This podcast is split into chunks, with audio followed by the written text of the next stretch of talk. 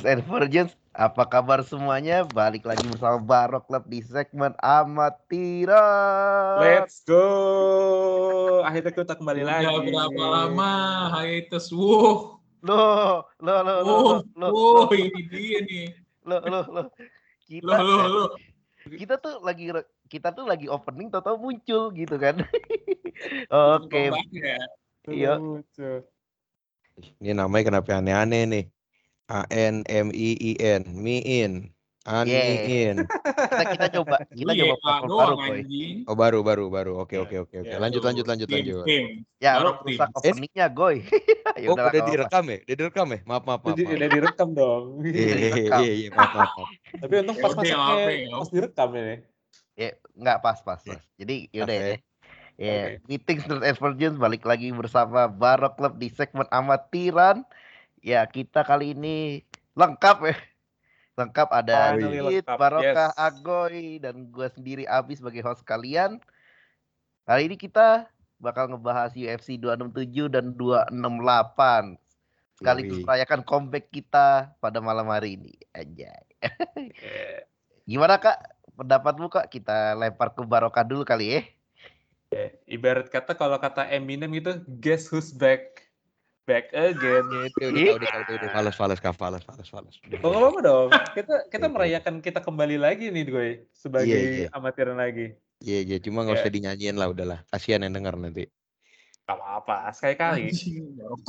Oke, jadi dengan comebacknya kita di setelah dua bulan ini, kita langsung dapat special occasion nih, karena kita untuk pertama kalinya kayaknya ya sepanjang sejarah U F C di mana ada dua pay-per-view secara beruntun. Betul. Dalam uh, kurun waktu ya dua minggu. Yang pertama itu ada U F C dua enam tujuh yang diselenggarain di Abu Dhabi, lalu juga dua enam delapan yang akhirnya mereka kembali lagi ke venue terpopuler mereka di Madison Square Garden, terpopuler kedua sebenarnya setelah M G M Garden Arena di Las Vegas. Mm-hmm. Dan pertama kita akan masuk dulu ke dua enam tujuh di Abu Dhabi, di mana ada beberapa result yang kita udah prediksi dan ada result yang agak kurang kita prediksi sebenarnya. Ya, jadi kita langsung masuk aja ke card-nya dua enam tujuh ini. Ya, di prelim itu ada, kita sebutin yang notable-notable aja. Yang pertama ada Amanda Ribas di Women's Strawweight, berhasil mengalahkan Virna Jandiroba dengan uh, unanimous decision. Semua skornya dua puluh sembilan dua puluh delapan untuk Amanda Ribas. Kemenangan untuk Amanda Ribas yang membuat dia sekarang ada di top sepuluh di Women's Strawweight. Lalu kita masuk ke main card, ada uh, Magomed Ankalaev yang berhasil juga mengalahkan Volkan Oezdemir, mantan challenger-nya Daniel Cormier atau Jon Jones ya, Goy, ya ini untuk Volkan Oezdemir nih. Oezdemir ini nih nggak pernah jadi contender deh setahu gue. Dia cuma uh, di... main di main event doang setahu gue ya. Volkan uh, Oezdemir dia... ini. Volkan Oezdemir seinget gue pernah uh, jadi contender uh, light heavyweight dulu. Seinget gue nih Kak, uh, dia itu hype-hype-nya pas ini sih, sebelum lawan Cormier sih, bener-bener. Iya. Yeah. Yeah. Terus oh, yeah, ini. Terus bener, disikat. Bener. Terus disikat sama Daniel Cormier dulu. Tapi kali ini dia kalah melawan Magomed Ankalaev dengan skor tiga puluh dua tujuh untuk dua judges dan dua puluh sembilan dua puluh delapan untuk uh, salah satu judges. Yang dimana Magomed Ankalaev sekarang udah masuk ke ranking enam di light heavyweight rankings. Lalu kita masuk juga ke fight selanjutnya, ada ini dia kembalinya lagi sang chin master Khamzat Chimaev berhasil yeah. mengalahkan Li Jiangliang dengan technical submission lalu rear naked choke di ronde pertama. Gue sedikit gue Khamzat yep. Chimaev akhirnya kembali lagi dan sekarang yep. dia sepuluh nol di rekornya dia. Uh, sedikit hmm. komentar buat lu, gue. Buat gue apa dari gue nih? Dari gue ya, ya gini-gini. Yeah, dari lu deh. Kalau ngomongin pertandingannya Li Jiangliang lawan Khamzat Chimaev, gue jujur nggak ngerti nih lawannya nih si Li ini. Tiba-tiba dia tuh top fifteen ya? Iya. Yeah. lima belas. Ini, pertama, ini pertamanya, pertama kalinya Khamzat Chimaev punya ranked opponent ya. Hmm, hmm, hmm, hmm. Tapi kalau dilihat, gue bingung sih ini ngebahas ini pertandingan jujur. Karena kalau lo mau lihat dari nonton live pertandingannya ya, kok isinya cuma bukan highlight, tapi isinya cuma pembantaian, pembantaian dan gegayaan ngangkat orang muter-muter keliling arena lalu ngebanting sambil ngunci. Terus juga Kalau mau ngelihat dari statistik apa-apaan ya, total total strikes nol lawan lima puluh delapan, takedown nol lawan satu, submission attempt nol lawan tiga. Lu mau ngapain? Iya. Udah lah, gak usah dibahas lah, gak penting, ini gak ada apa-apanya juga. Oke, okay. Langsung kita huh? next ke pertandingan selanjutnya. Ada Alexander Volkov yang mengalahkan Marcin Tibura dengan unanimous decision. Uh, dan sekarang Alexander Volkov sudah masuk ke peringkat lima, yang mungkin dia bisa jadi, jadi salah satu maybe contender in the future buat uh, siapapun U F C Heavyweight Champion-nya. Kita nanti lihat aja ya.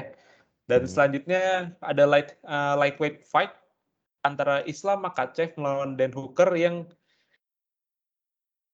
satu lagi fight yang didominasi oleh uh, fighter asal, gue lupa, Khamzat Chimaev kayaknya, bukan Rusia, tapi ya dia dari Swedia dia. Om, Swedia. Ah, dia dari Swedia. Islam Makhachev berhasil mengalahkan Dan Hooker dengan submission juga uh, melalui Kimura Lock. Dan sekarang Islam Makhachev itu ada di peringkat empat di lightweight rankings. Uh, Dit, gimana kalau menurut lo, Islam Makhachev apakah siap menjadi contender di maybe next, uh, satu lagi fight, atau mungkin ya udah cocok jadi contender buat lightweight championnya, uh, siapapun antara Charles Oliveira melawan Dustin Poirier nanti? Kayaknya dia udah lumayan cocok ya, kalau udah menurut gue dia kan lumayan apa sih dominan ya kayaknya di sini aja dia cuman menang satu ronde doang, kayak way too easy banget menangnya menurut gue. Dan gue rasa sih, mengingat lightweight kayak isinya cuman Gaethje, Chandler, Oliveira, Poirier, harusnya sih si Makhachev ini harusnya udah mulai deserve a title shot ya. Hanya kan namanya juga Dana White pasti mencari orang yang emang menjual dulu kan, karena sekarang ini pas kita bahas ini Gaethje kan juga menang lawan Chandler, which kita akan bahas di tem- selanjutnya. Dan gue rasa sih dia harusnya udah bisa dijadiin contender ya, regardless nanti siapa yang jadi lightweight champion selanjutnya ya, kalau menurut yeah. gue. Karena nggak perlu nggak perlulah fight-fight lagi dengan Ferguson, terus siapa sih McGregor atau yeah. di bawahnya, kayak udah nggak necessary, karena dia tinggal melawan the big dogs aja kan ya nggak sih. Kalau menurutku sih mending lanjutin aja lawan big dogs-nya. Hmm. Yang bangga juga nanti kan yang undefeated. eh, apakah akan comeback sang coach-nya? ya, ya kita akan comeback. Ya, udah aman lah. Udah cukup seneng jadi head coach kayaknya ya, kalau dilihat. Iya, dan dia salah satu sesuatu yang unik juga di pertandingan Islam Makhachev dan Dan Hooker ini, nggak cuma Islam Makhachev tapi juga pertandingan-pertandingan lain, itu di sideline-nya selain ada uh, Khabib Nurmagomedov, juga ada sosok legend juga nih. Kesenangannya uh, Abi nih ya. Uh, Sang, yoi, let's go, wait, let's the myth, go. The myth and the legend. Ada Hasbullah kemarin. The goat. Let's go. go. The goat. Let's eh, go. Pas tengah-tengah pertandingan tuh, Kak. Fun fact aja ya, kayak. Pas yeah. tengah-tengah pertandingannya siapa gitu. Kayaknya ini ya, apa, uh, main card sebelumnya kan ya. Itu tuh berantem hmm. dia. Ma Abdul Rozik kayak. berantem. Ternyata sama Abdul Rozik yang lagi yeah, yeah. di cornernya Dan Hooker kan. Wah, yeah. itu itu benar-benar meme worthy banget sebenarnya, meme worthy banget. Itu aduh, tapi ya lucu juga sih. Tapi respect tuh Hasbullah ya, karena dia uh, datang dari match pertama, maksudnya benar-benar yang sebelumnya prelim apa? Ya prelim, dari match pertama prelims datang hmm. loh, gila loh. Sehebat itu ya, maksudnya serespek itu ya dia sama dunia M M A ya. Tapi ya yeah. top lah buat Hasbullah lah, down yeah, top dan, juga lagi. Dan juga uh, dari campnya Khabib kemarin kan juga ada dua pertandingan tuh di eh, dua pertandingan yang menampilkan dua Dagestani fighter, ada Islam Makhachev sama tadi kita udah bahas Magomed Ankalaev itu tuh. Jadi emang kental banget nih, kerasa dari si apa kayak situasi apa nuansa Khabibnya sama nuansa Dagestaninya nih. Kayaknya emang Dagestani fighter itu build different ya kalau yeah. kita lihat. Iya, yeah, benar-benar benar setuju. Gue tuh sampai bingung ya, tiap uh, fighter Dagestan itu dikasih makan apa, cuy. Gokil. Wrestler hebat, wrestler hebat. Ya gimana nih? Ribut itu makan apa gue? Ribut itu jadi budaya. Oh, kita kan cuma levelnya hmm. ribut itu hobi. Makanya di Dagestan fighter kelasnya lebih jauh dibandingin di Indonesia gitu. Kita latihannya berantemnya rame-rame, dia dia latihan gulat sama beruang gitu kan. Jadi buat kuat. Wah, beda lah levelnya lah. Jadi kalau misalkan biar jadi petarung M M A yang elit gitu, kita harus lempar anak kita ke hutan gitu, ketemu beruang terus habis itu suruh dia wrestling sama beruang. Nah, di sini beruang dikit, mungkin orang hutan kali yang mendekati ya.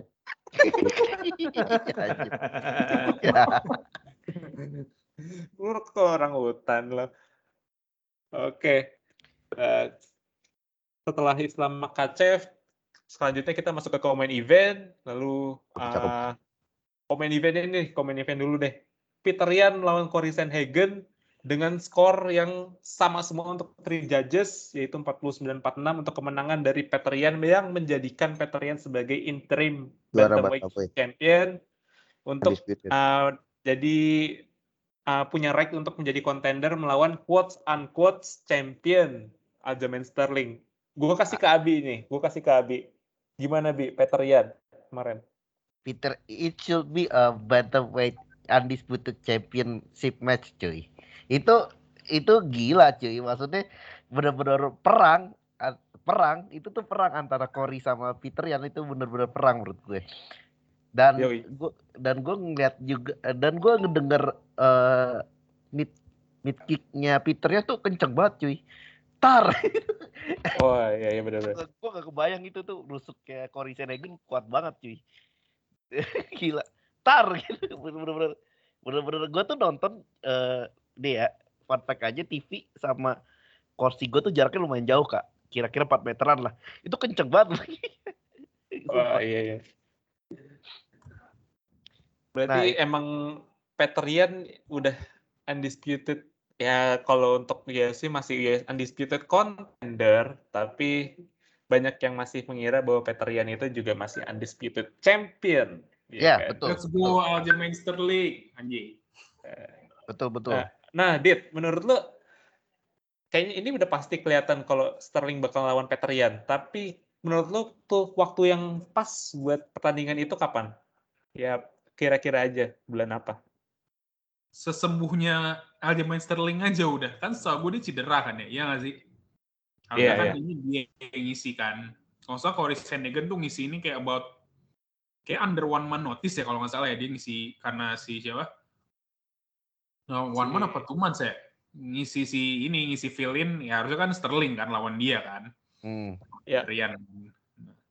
Kayaknya sih menurut gue se-ini sembuh ya, gue rasa ya harus ini kan, harus akan di-fight lah sama Dana dan akan dibikin apa sih buat jadi ya bantamweight champion ya kembali sebelumnya gitu loh, nggak udah pakai nggak pakai interim-interim lagi kayak Cyril Gain sama siapa?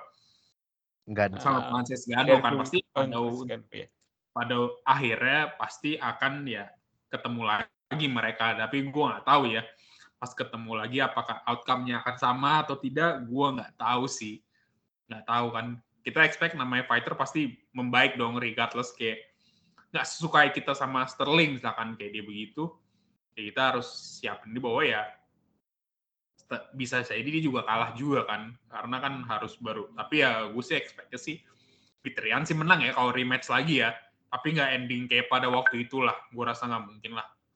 Paling K O biasa ya nggak sih, K O biasa udah gitu loh. Paling banter first round kan, powernya Petr Yan kan gede banget sini di sini.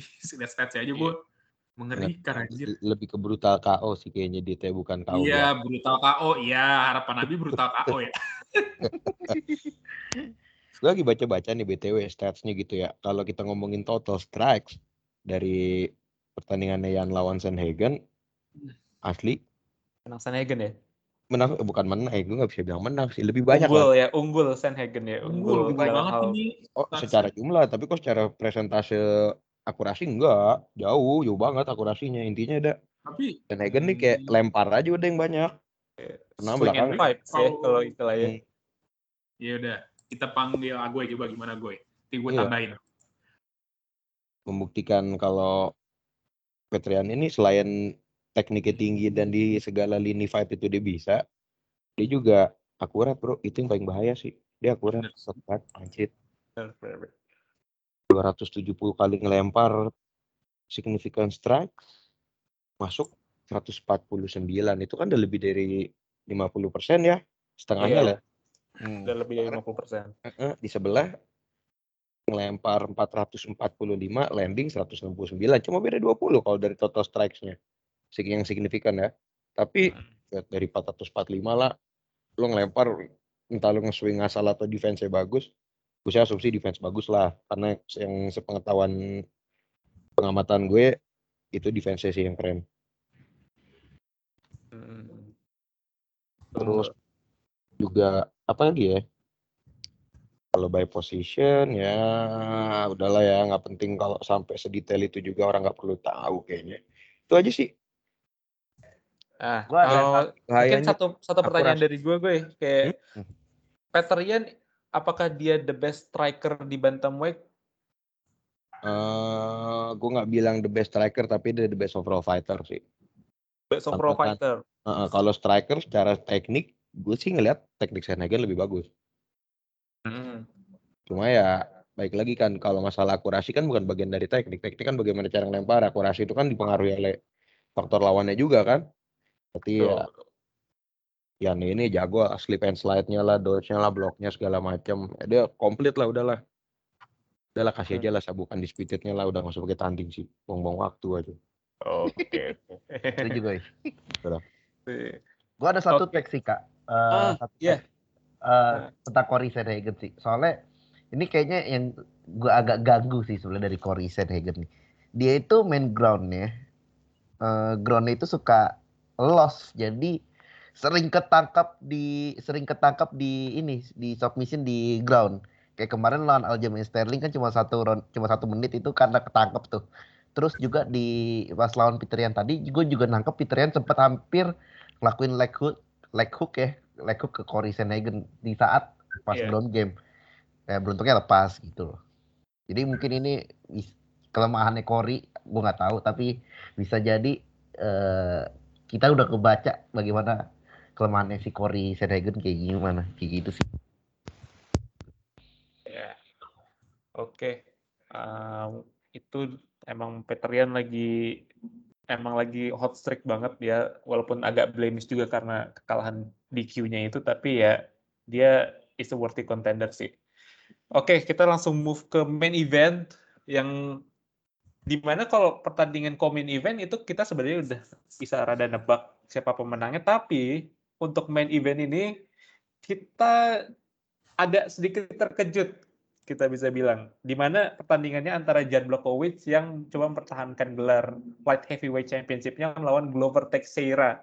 Di mana di sini Glover Teixeira berumur empat puluh dua tahun berhasil mengalahkan Jan Blachowicz melalui submission rear naked choke di ronde kedua yang menjadikan Glover Teixeira sebagai uh, petarung M M A kedua tertua sepanjang sejarah U F C yang berhasil memenangkan U F C Champion dan uh, champion pertama kali yang paling tua sepanjang sejarah juga di U F C. Gue, ada apa nih gue dengan Jan Blachowicz? Kok nggak bisa... ada apa-apa, emang salah aja kalau gue bilang. Mm. Kenapa tuh kan... salahnya kenapa? Ya salahnya karena gue bilang, gue pernah bilang kayaknya deh light heavyweight ini kelasnya udah sepi, sehingga Jan Blachowicz aja bisa jadi juara.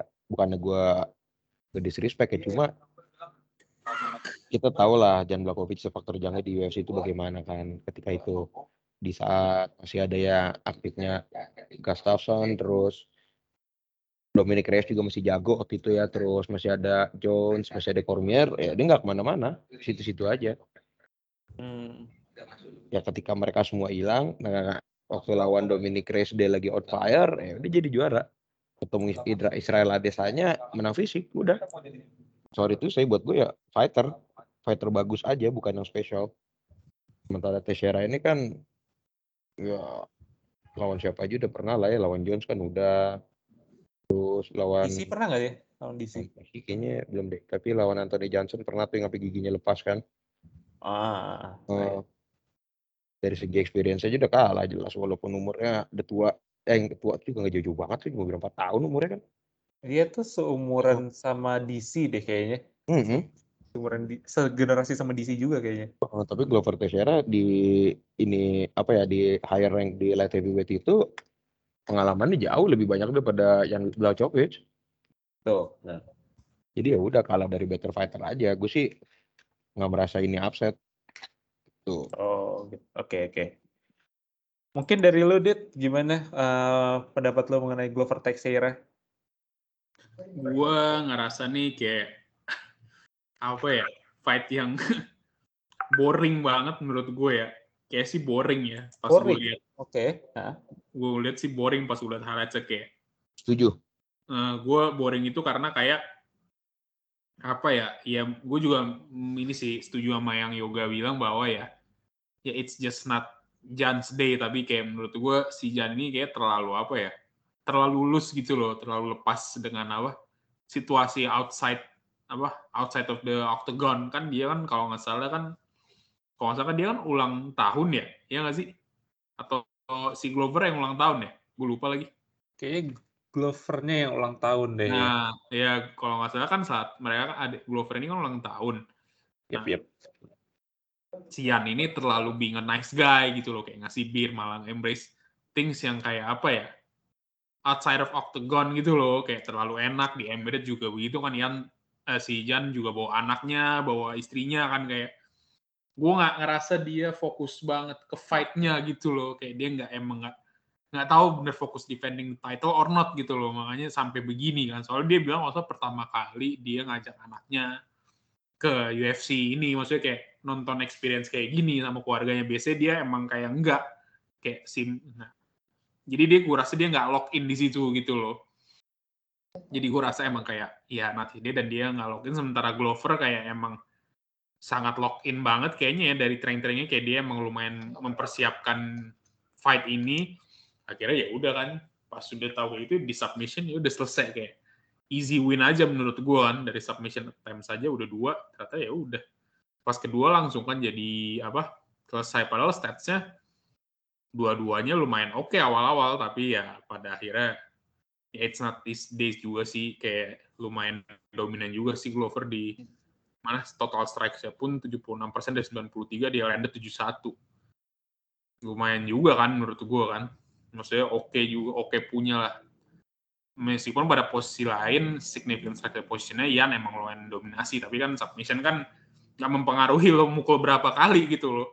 Kalau yeah, uh. orang tap out lah intinya kan, kalau tap out ya udah nggak ngaruh kan. Soal juga dari yang lain pun, yang mungkin karena early rounds ya, jadi statsnya kelihatan oke, okay. jadi kayak, jadi kelihatan bagus. Tapi ya pada akhirnya gue kembali lagi, it's not his day, dan dia terlalu being a nice guy juga, kayak dia biasa aja kan, dia kalah juga nggak ada kayak gimana juga kan.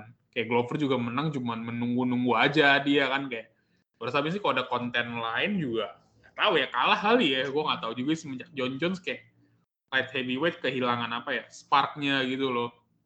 Ya, gue nggak tahu yeah. sih Smith jadi selanjutnya apa enggak ya, karena Smith kan berapa kali oke okay juga kan, beberapa pertandingan oke okay, yeah. ya dia kalah, ada yang kalah juga kalau nggak salah, tapi ya kayak sih light heavyweight lagi agak nggak bisa kita harapkan lah untuk saat ini. Kurang selling ya dia, kurang fighter yang yang top dog-nya itu kurang kayaknya. Iya, kayak feeling Jones Hall tuh terlalu besar sih kak, kayak lu punya champ yang kayak sudah di throne terus dia cabut kan, kayak apa ya, ya hilang juga khasnya kan, maksudnya Gustafsson pensiun juga kan, Jones sudah masuk Hall of Famer juga di fight-nya, kayak apalagi gitu loh, heavyweight butuh apa lagi kan. Kalau Jones masih ada, gue rasa kan ada reason buat kita nonton gitu loh, Jon Jones masih ada nih mau defend his title. Ternyata udah nggak ada kan, dia ngelepas juga kan. Setahu gue dia undefeated kan defending his title, kecuali kalau insiden-insiden apa sih P E D-nya apapun itulah, dopingnya gue nggak ngerti. Oke, uh, oke, okay. okay. So itu semua untuk U F C dua enam tujuh ya. Uh, dari main card-nya juga kita udah bahas, sama satu prelim-nya juga dari Amanda Ribas. Kita langsung masuk ke U F C dua enam delapan yang ada di Madison Square Garden. Ini gue demen. Ini match match card yang kita tunggu-tunggu nih, karena emang lagi emang stack banget kemarin. kita bahas langsung. Kalau yang untuk prelimnya itu ada satu yang termasuk notable, yaitu debutnya dari kickboxer, uh, bisa kita bilang legendaris ya, Alex Pereira yang mengalahkan Andreas Mikhailidis, agak susah namanya, dengan T K O, dengan flying knee dan juga punches di ronde kedua. Lalu kita masuk ke main card, ada Shane Burgos mengalahkan Billy Quarantillo melalui unanimous decision, all score judges masuk ke dua puluh sembilan dua puluh delapan untuk Shane Burgos. Lalu kita masuk ke kelas bantamweight di mana ada Marlon Vera yang mengalahkan Frankie Edgar yang uh, dengan K O melalui uh, tendangan ke depan dan di ronde ketiga. Ini sedih. Oh, sedih banget gue ngeliatin Frankie Edgar. Itu salah satu fighter yang bisa dibilang fan favorite ya. Favorite gue bisa dibilang lah. Iya, yeah, fan favorite. Dia pernah jadi juara lightweight, terus di featherweight dia beberapa kali tanding untuk Uh, featherweight champions, sekarang masuk ke bantamweight, dan man, gila. Kayaknya udah saatnya dia pensiun kayaknya gue. Hmm. Objection yeah. sih kalau gue. Karena gitu ya. Gak, gini, gini, gini, gini, gini. Uh. Kalau dibilang pensiun, ya kalah, dia kalah, dia K O. Cuma ronde satu kayak masih menang deh. Oke, okay. uh. Ronde dua ya mulai mulai dapat ritmenya lah si Marlon Chito Vera lah, tapi ya udah shit happen sih, tendangan ke muka masuk, udah K O. Bukan karena oh. dia udah habis kayak B J P N gitu kalau menurut gue. Ya udah oh. shit happen saja lah. Kayak Dominic terus lawan Cody, udah shit happen. Ya. Ber- berarti mas- masih ada some gas in the tank lah ya buat Frankie Edgar. Bisa, tapi dengan catatan bukan buat ngejar title lagi. Ya, farewell fight lah. Bisa lah, masih dapat. Oh, dua, okay. Dua kali menang masih bisa lah. Satu, dua pertandingan berarti ya. Mm-mm. Bisa lah diadu. Bisa. Diadu sama itu, Sugasean. Bisa, ya. Bisa ya. Ada, nama, ada namanya lah fight, uh, fighternya. Mm-hmm. Biasanya biasanya kan uh, Sugasean dapatnya kaleng-kaleng ya. Kaleng tomat betul. Gitu ya. Betul. Cuma gak mempan dipukul aja kan. Terakhir yang warna hijau. Tidak jatuh-jatuh, tapi akhirnya jatuhnya pas sudah berapa ratus pukulan dulu. Oke oke. Itu lagi yang dibahas ya. Lanjut. Oke, okay. Kita langsung lanjut ke pertandingan selanjutnya. Ini juga salah satu fight yang ditunggu-tunggu juga ya di kelas lightweight. Ada Justin Gaethje yang mengalahkan Michael Chandler uh, melalui unanimous decision. Uh, Dit, menurut lu? Ini uh, kemarin banyak yang bilang bahwa fight ini jadi salah satu nominasi buat mereka sebagai fight of the year. Setuju nggak hmm. buat lo? Kalau ronde lima kayaknya bisa. Ini too early aja nggak sih? Tiga ronde kayak kita sudah ditreat dengan apa? Apa ya? Ya benar kata lu, Kak. Uh, lu, Kak. It starts with a bang. Dan ini kayak Madison Square Garden langsung kayak apa ya? Lit banget sih pas pertandingan ini. Gue juga lihat full gamenya kayak set nih dua, kayak dogfight dari awal anjir, pukul-pukulan. Bahkan si Chandler pas dipukul beberapa kali kan dia nggak jatuh kan. Iya. Terus dia nunggu si Gaethje buat strike gitu loh, dan di, pas udah mukanya berdarah kalau nggak salah, harusnya sekitar muka deket mata kan udah berdarah kan. Dan dia malah makin semangat fightnya kan, dan gue rasa kayak anjir nih, ini fight very very good. Gue nggak tahu ya kalau fight of the year, kayaknya bisa sih ya. Gue nggak tahu lagi fight of the year siapa yang lebih close ya. Tapi ini lumayan jadi fight of the year buat tiga ronde, kita lumayan diberi inilah sebagai fans. I think we won sih, as we won sebagai fans tuh we won, karena sayang sih kenapa ditaruh di paling awal gitu. Harusnya kan bisa di ya di bawahnya Rose gitu loh, sama Zhang Weili kan harusnya bisa kan, tapi buat ngidupin crowd ya. Iya, buat, ya, buat ngidupin crowd sih kayak. Iya, emang this is emang bener sih lightweight ini kayaknya emang divisi paling seru nih kayak. Dua-duanya sebenarnya performanya lumayan oke okay ya. Emang Gaethje sih pada akhirnya menang ya. Performanya dua-duanya nggak terlalu jelek juga, kayak almost beda tipis juga. Kayak mereka tuh attempt strike sampai dua ratus dan landednya udah hampir seratus lebih dua-duanya. Signifikannya pun sama-sama seratus juga dari dua ratus strike ya. Gaethje menang sih di signifikan strike-nya karena dia seratus delapan puluh tiga, dia signifikannya seratus delapan puluh enam ya, lumayan tinggi juga. Chandler, persentasenya aja yang membedakan mereka kan, karena kayak Gaethje lebih dominan, tapi dua-duanya menurut gue perform sangat well ya.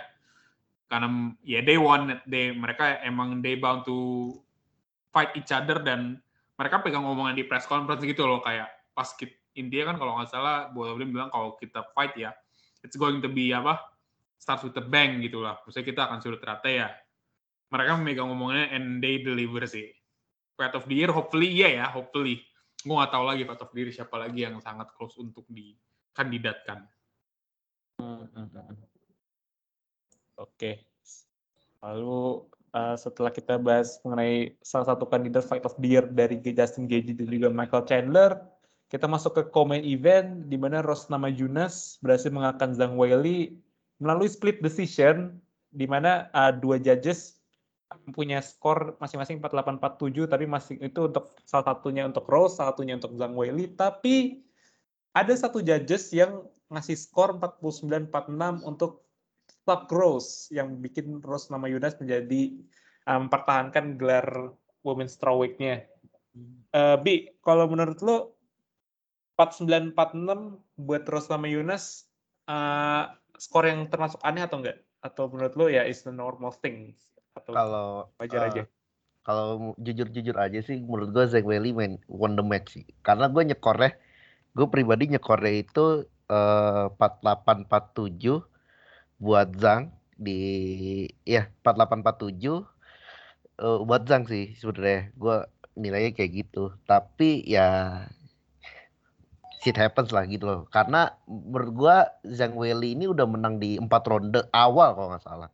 Sedangkan ronde kelima dia kalah main kalah di ground ya. Kalah di ground mungkin karena udah pengap kali ya, karena ber, berkali-kali Uh, di ronde tiga sama ronde empat main di ground terus. Karena mungkin ilmu baru dari Triple C juga sih, gue gak tahu. Tapi seharusnya Zhang Weili menang. Tapi ya Kongres terus Tak Rose uh, mungkin ini juga efek dari mungkin gak tahu ya, mungkin Trevor Whitman bayar wasit, gue gak tahu.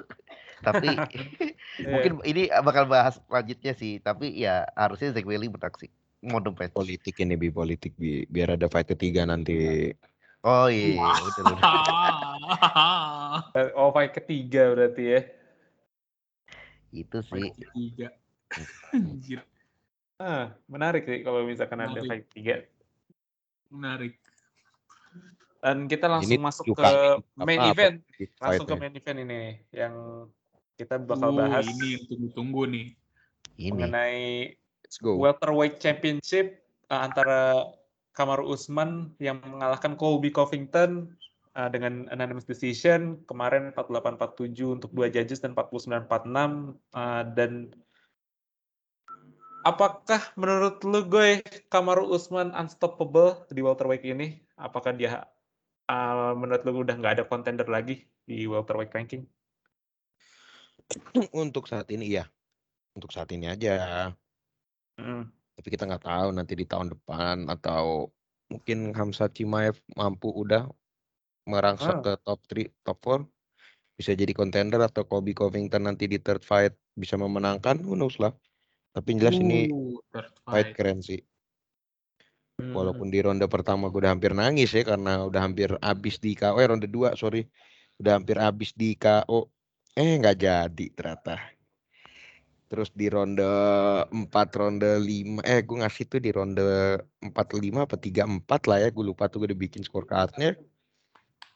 Dan ya, ya menang Usman sih, tapi tipis lah. Kalau Didit bilang tadi Fire of the Year kandidat Justin Gaethje, Michael Chandler, ya gue setuju, tapi ini juga bisa masuk lah. Gokil ini, turnaround-nya tuh gokil lah. Kalau menurut lo Dit, uh... Kema- gimana faktor faktornya kemarin antara Kamaru Usman lawan Colby Covington? Gue sendiri sebenarnya apa ya? Ini gue nggak mau exchange soal fans ya sekarang. Gue rasa terkait dengan challenger kayaknya Kamaru nggak punya challenger yang lebih pas selain Colby ya. I think Colby make his run for his money juga. Menurut gue dari fight pertama gue tonton juga kayak Colby like a serious threat gitu loh, dan dia emang nggak bacot doang sih di sini, dan dia show it everywhere kalau dia emang deserve to be in the in the same ring as Usman. Apalagi Usman kayak ngasih high praise gitu loh ke dia di awalnya kan rivalry yang panas ini kan awalnya kan ya panas banget lah pun itu panas, dan kayak si Colby itu selalu mencoba panas-panasin Usman, tapi pada akhirnya kan sometimes it's all about respect, dan Colby gains his respect sih as a fighter ya. Dan fighting di M M A juga kayak dia punya apa, ibaratnya dia adalah home fighter kan, kayak dia jadi kayak petarung di kandang dan supportnya lu juga lumayan tinggi juga ya, bisa jadi itu mendorong dia buat tetap fight terus sampai tiga ronde meskipun udah di knockdown dua kali, meskipun dia udah berdarah berapa, kalau nggak salah dia bilang kakinya juga broken deh di post game eh, post fight interview dia bilang kakinya patah tapi somehow dia masih uh, dan dia bilang kayak gue kalau fight sekarang pun gue masih ayo gitu, kayak ini dia tuh fire-nya tuh ada gitu loh, kayak he show his fire as a fighter, kayak nggak berhenti, nggak berhenti berhenti beda sama Usman yang pas pertama kayak dia keep it elegan segala macam. Colby itu kayak kalau lu nyuruh gue berantem lagi, gue akan berantem lagi lah intinya gitu. Kayak lu kasih gue fight ya gue akan fight, dan gue bisa merespek orang yang dicap villain sama berapa orang, tapi dia deliver sih. Colby sebagai contender kayak gue nggak tahu challenger siapa lagi bisa ngalahin Usman selain Colby Covington ya. Tapi it's a solid fight yang menurut gue kayak ngelebihin dari fight yang kedua, karena kan go to distance kan. Sampai championship round, dan kayak kata, kata Yoga bilang bahwa kayak sih ronde tiga empat ya. Yang menyayangkan itu karena Colby cuma di knockdown aja. Kalau nggak di knockdown gue rasa ya fight-nya akan tipis. Mungkin bisa jadi split decision malah menurut gue. Udah nggak unanimous lagi, kayak split bisa buat satu. Jadi kayak emang dua-duanya bisa menang fight itu pada hari itu. Dan Usman gue rasa ya dia vulnerable aja nggak sih menurut kali vulnerable aja menurut gue, kayak Colby menunjukkan bahwa ya Marty fake Usman nggak nggak sedominan yang kita kira gitu, maksudnya dia harus earn juga kan, kayak harus fight dengan sangat-sangat hard untuk mempertahankan gelarnya kan, soalnya dia kan udah fifteen atau sixteen winning streak yang kalau nggak salah O T W tying Anderson Silva ya. Ya, fifteen winning streak. Ya, gue juga harus ngasih kredit juga buat Kamaru from apa? Dia udah consider sebagai salah satu all-time great di welterweight ya. Gue nggak tahu itu the greatest karena mungkin J S P mau berkata yang berbeda. Eh, tapi Kamaru Usman deserve deserve all his credit karena dia somehow dengan kayak emang kardio dia emang ini ya semakin menurun ya, dia hanya lumayan defending defending juga ya bagus sih, pas beberapa kali kan defending takedown-nya bagus, meskipun Colby bilang katanya gue nge-takedown dia dua kali, sementara media bilang dia nggak berhasil sama sekali gitu loh kan, kayak somehow itu menunjukkan bahwa ya Usman juga bagus banget ternyata pas ini udah siap dengan game plan-nya Colby. Tapi Colby-nya agak gila ya, dia udah berani nantangin Masvidal langsung di press conference, kayak dia ngatain Masvidal kayak bla bla bla bla, kayak dia langsung shots fired di press conference buat Masvidal, kayak dia kalau udah sembuh dia pengen lanjut di Ultimate Fighter kalau sama Usman, terus dia kalau gue udah sembuh gue juga mau lawan Masvidal juga, gue ayo. Kayak ini orang hidupnya emang buat apa berantem sih, real gangster kayak ini Colby from Oregon. Oke oke oke di guys, Trump, pendukung Trump menangis, nurse and virgins pada kesenangan. Apa nih the next step buat Col- buat Colby Covington? Ya, tadi dia call out Masvidal ya, ya udah gas aja tuh Masvidal, pas banget sih. Karena Masvidal ya, Masvidal. Karena itu modified, karena itu modified kak, bener deh. Hmm. Karena uh, dua-duanya mantan sahabat, habis itu musuhan. Sama-sama di tim yang sama kan, American top team juga. Iya. Yeah. Kalau dicabut, musuhan, berantem, ya apalagi kalau bukan money fight ya. Yeah. Apakah ini mungkin jadi story-nya buat The Ultimate Fighter? Mereka jadi masing-masing coach, terus habis itu akhirnya tanding? Um, gua rasa sih, gua rasa sih cukup sih buat jadi main event-nya. Uh, main event-nya untuk U F C angka ya, maksudnya U F C angka bukan U F C Fight Night dan lain-lain ya, tapi hmm. U F C angka udah cukup sih ya, mungkin uh, Masvidal bisa mempertaruhkan gelar B M F-nya sih kan, belum lepas tuh. Ah itu emang gelar asli itu, gelar gelarnya udah udah hilang prestis, udah hilang prestisnya itu mah. Ya gunos lah. Tapi ya kalau kalau gue sendiri gue jadi fans Colby sejak fight itu sih. Greetings, nerds and virgins. Bentar, bentar, bentar. Ini ngomong-ngomong B M F title tadi gue balikin ya. Itu sebenarnya prestis itu dihilang dari fight-nya itu sendiri. Masa B M F diberhentiin gara-gara luka? Iya. Udah lah, nggak laku itu sabuk udah lah. Itu udah effortnya udah lu padahal luar biasa buat promosiin itu. Udah datengin The Rock, udah tandingnya di Madison Square Garden. Itu. Eh, endingnya kayak gitu. Iya, yeah, the on, the only guy who can bring the prestige to be, be this motherfucker belt is Colby Covington, I think. Oh, Nate Diaz. Apakah Nate Diaz kali ya? Atau Nate Diaz? Atau mungkin Nick Diaz? Eh, kayaknya Nick Diaz sudah kejauhan juga sih untuk drop ke welterweight ya. Udah kakek-kakek, harus dibahas lagi kalau yang itu. Iya, yeah. Oke, okay. So itu semua untuk U F C dua enam delapan. Mungkin uh, sedikit preview dikit untuk beberapa pertandingan selanjutnya yang bisa dibilang notable di U F C Fight Night selanjutnya. Ada Holloway lawan Rodriguez, lalu juga ada Misha Tate yang balik lagi lawan Caitlin Pereira. Tante, tante kembali lagi. Lalu juga ada Jose Aldo yang uh, melawan Rob Font. Oke, okay. Dan tahun ini bakal ditutup pay-per-view terakhir, ada Lightweight Championship di mana Charles Do Bronx Oliveira melawan Dustin The Diamond Poirier, di mana uh, undercard-nya juga ada uh, Amanda Nunes lawan Juliana Peña, dan juga ada Leon Edwards yang tadi uh, kita udah bahas lawan Jorge Masvidal. Mungkin preview dikit deh buat Uh, lo semua tentang fight-fight ini. Dari mungkin dari Didit kali ya, Leon Edwards lawan Jorge Masvidal, previewnya kayak gimana nih?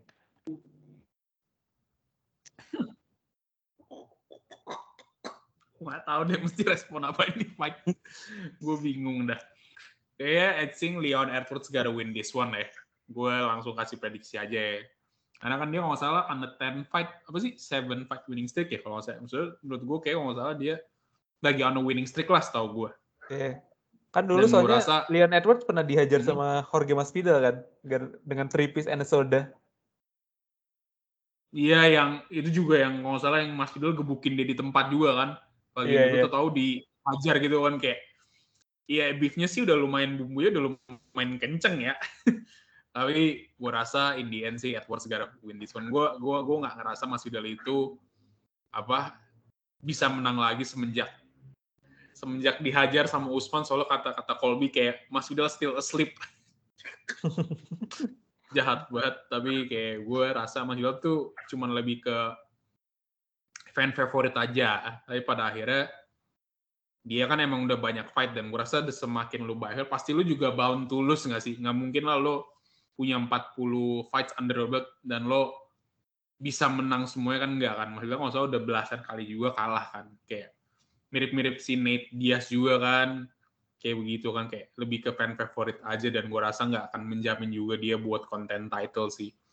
Walaupun Edwards menang ya mungkin bisa jadi content title atau ya depends. Gilbert Burns kan juga udah kembali ke winning column juga kan di welterweight kan kayak.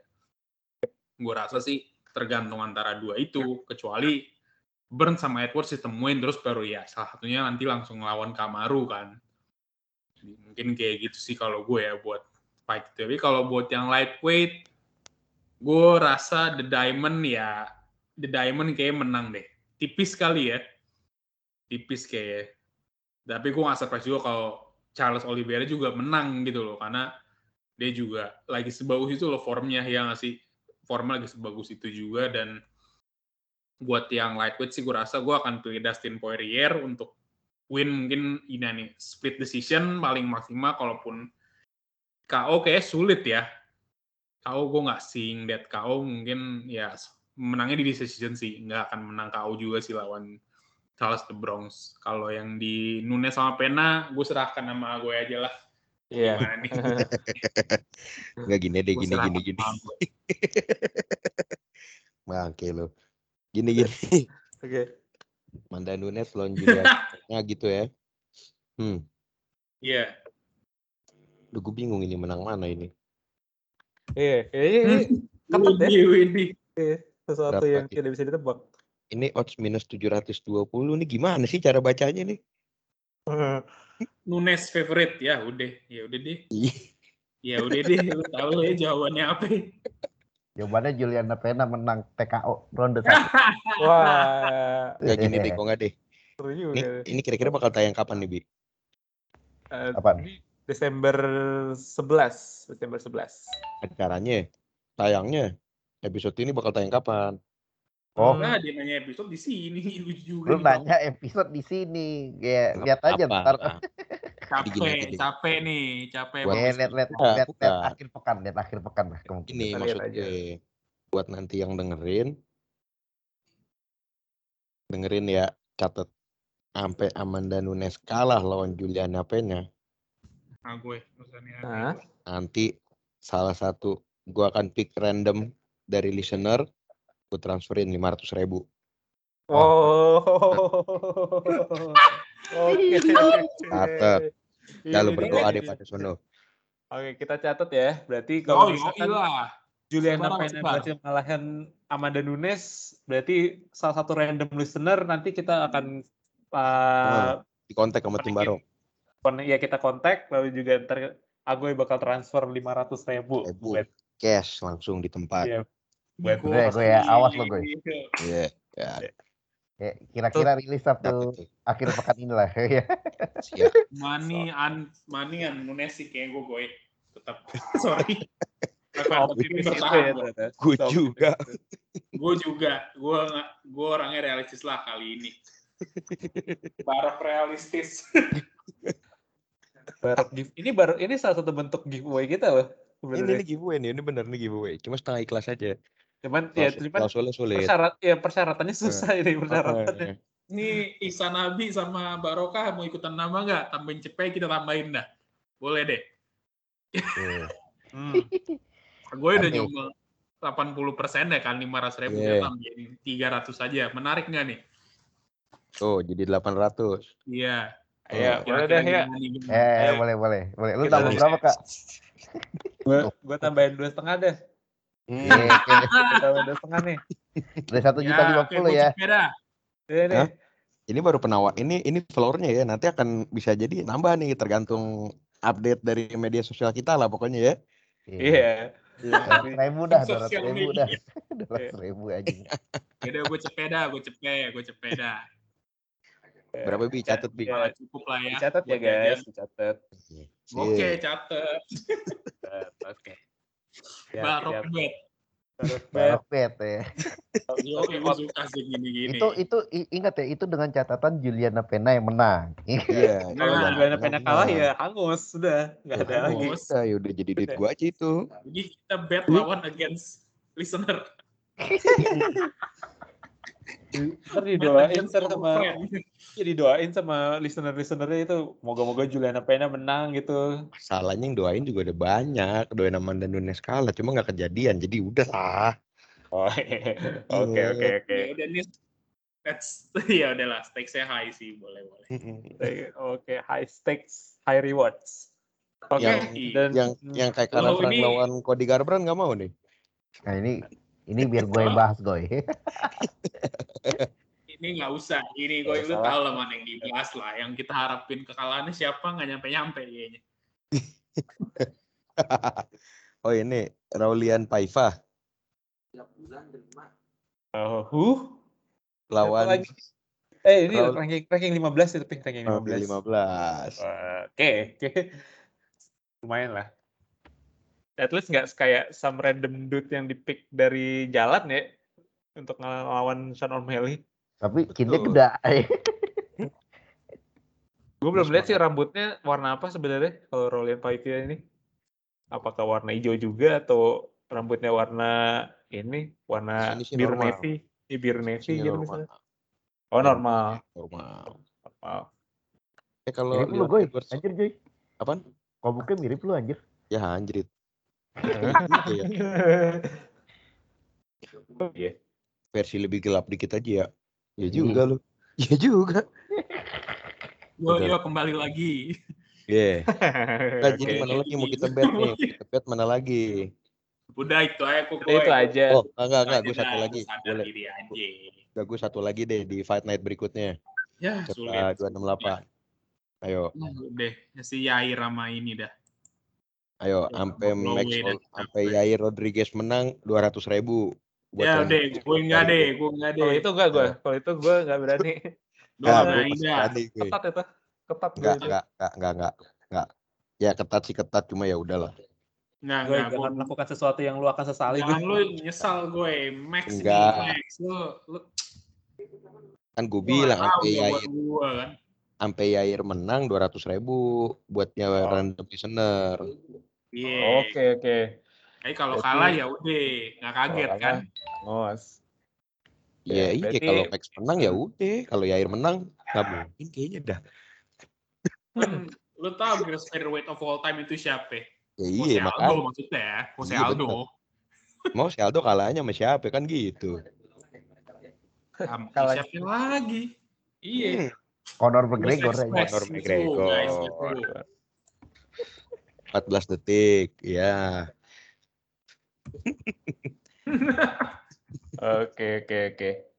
So, itu dia semuanya dari U F C dua enam tujuh dan dua enam delapan yang udah kita bahas dan juga ada sedikit Uh, preview singkat tentang U F C dua enam sembilan dan ada giveaway dan ada giveaway surprise ya so, uh-huh. kejutan giveaway buat uh, random listener kita selama condition terpenuhi yaitu yeah.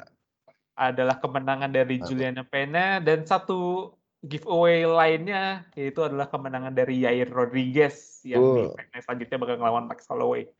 Oke, okay, uh, thank you banget Goy, thank you banget juga Dit, Bi, uh, yes, buat yes, yes. akhirnya kita kembali lagi setelah dua bulan kita nggak uh, taping, akhirnya kita langsung taping dua pay-per-view, tiga sebenarnya tiga ya hitungannya, tiga pay-per-view dan setelah ada giveaway tadi, thank you banget buat semuanya yang udah dengerin, uh, langsung aja kalau misalkan uh, mau follow sosial media kita ada di Twitter yaitu pod dot barok club, lalu juga di Instagram kita ada di barok dot club.